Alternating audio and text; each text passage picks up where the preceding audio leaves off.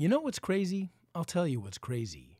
The national divorce. The differences in political viewpoints in this country are stagnating. They're a clogged toilet, occasionally backing up, gurgling up a nasty, viscous goo. Planned Parenthood and gun control, taxes, abortion, and immigration, and now add to it Portland, the federal courthouse, peaceful protests, professional agitators, defund the police, Black Lives Matter, Blue Lives Matter. Are we ready for a Roto-Rooter exam of our collective national keister? I mean, folks, ask yourself how is all of this supposed to work? Is there a plunger big enough to unclog the blockage? The anger, the polarity. 300 million people. We're an iceberg floating in a vat of skeptical scum. We're unwilling to listen, unrelentlessly angry, and disillusioned with those other people. 300 million opinions, 300 million beliefs, hopes, and desires. At the end of every freaking day, the USA is a divided camp. We're a nation kneeling, a fist raised, in defiance. Nobody can breathe. We must say everyone's name to remind the other side to say their own name. It's us fighting us in the U.S. China and Russia and Iran, they're slapping their knee and throwing back martinis at the global wet bar known as F the USA. As I write this, I know for certainty that you have strong opinions.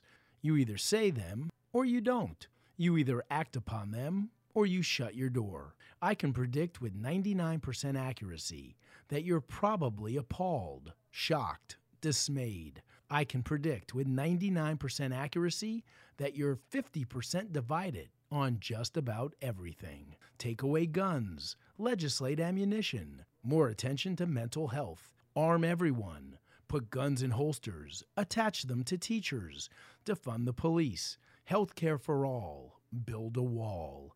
What a simmering stew of crazy this has all become. I don't care what you think. I really don't. You have the right to think it. That's the beautiful thing about a country with 300 million citizens. But it's this clogged toilet that concerns me. The arguments are ferocious on all sides. I'm not even sure how many sides we're talking anymore. It's political, it's racial, it's a mess. Life nowadays is a mixing bowl filled with nitroglycerin, and the blender is whipping it all up violently into a volatile cocktail sauce. Sadly, few Americans are willing to listen. People are obdurate to it all, and to get out of your trench and listen to the other entrenched encampment seems no longer possible. If you believe X, then you tune into X at the expense of listening to Y. And if you believe Y, then you only listen to the overtures of Y, regardless of what the argument is. This is a national divorce where nobody gets divorced and nobody moves on. There's no resolution. There are no solutions. America is angry, unsatisfied, hateful of the body politic laying beside them. It's politically and philosophically laying in bed with someone they hate, they want to kill, someone they loathe. Democrats and Republicans lay in bed, staring at the ceiling fan, angrily tugging on the covers every single night. This national divorce is perpetual and hostile and fruitless. Take out the garbage. You take out the garbage. Turn out the light. You turn out the light. It's too cold in here. No, it's not. And so it goes guns and taxes and racial inequity. And then there's the almighty coronavirus. It's a disease, but it's also a lightning rod. It's a weapon. It's a rallying cry. Masks and hydroxychloroquine. Oh my God. People are lunatics.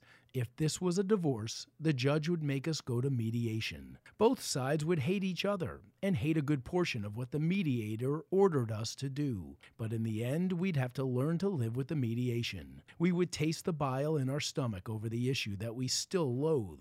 We will always loathe, but we would learn to relax with the issues that we once fought about, that were settled, maybe in our favor. And that's the end of it. Suck it up, move on, start a new life. You can either lay in bed and hate that bag of flesh next to you, or you can pack your bags, take what you can carry, and get the hell out. You can sit at your breakfast table forever and listen to the chortling, snot sucking sounds of the politics that you detest. Or you can walk out, move away, start fresh. Will it be painful to start your new life with only a frying pan and a set of steak knives? Well, yes, of course it will. Can you live with Planned Parenthood but give up on global warming initiatives? You may have to. America needs to cut the baggage and go out on a date with a new political philosophy. Whiner, diner, take her to bed. What's that, you say? The tingle of a process that works, that wants to please, that needs to love? My advice, America Get divorced. If you live in California, it's half. No questions asked. Some of you get higher taxes, some of you pack your bags and walk out of here. I don't care. Higher taxes, lower taxes, it really doesn't matter anymore. You can't both take the silver serving tray in the foyer. One of you gets it, one of you gets a memory of it.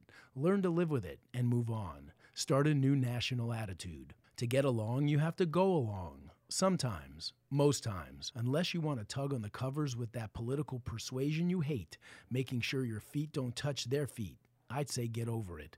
Learn to give, to get, mediate, modulate, moderate. Get over it, America. We're coming apart at the seams. Life's crazy.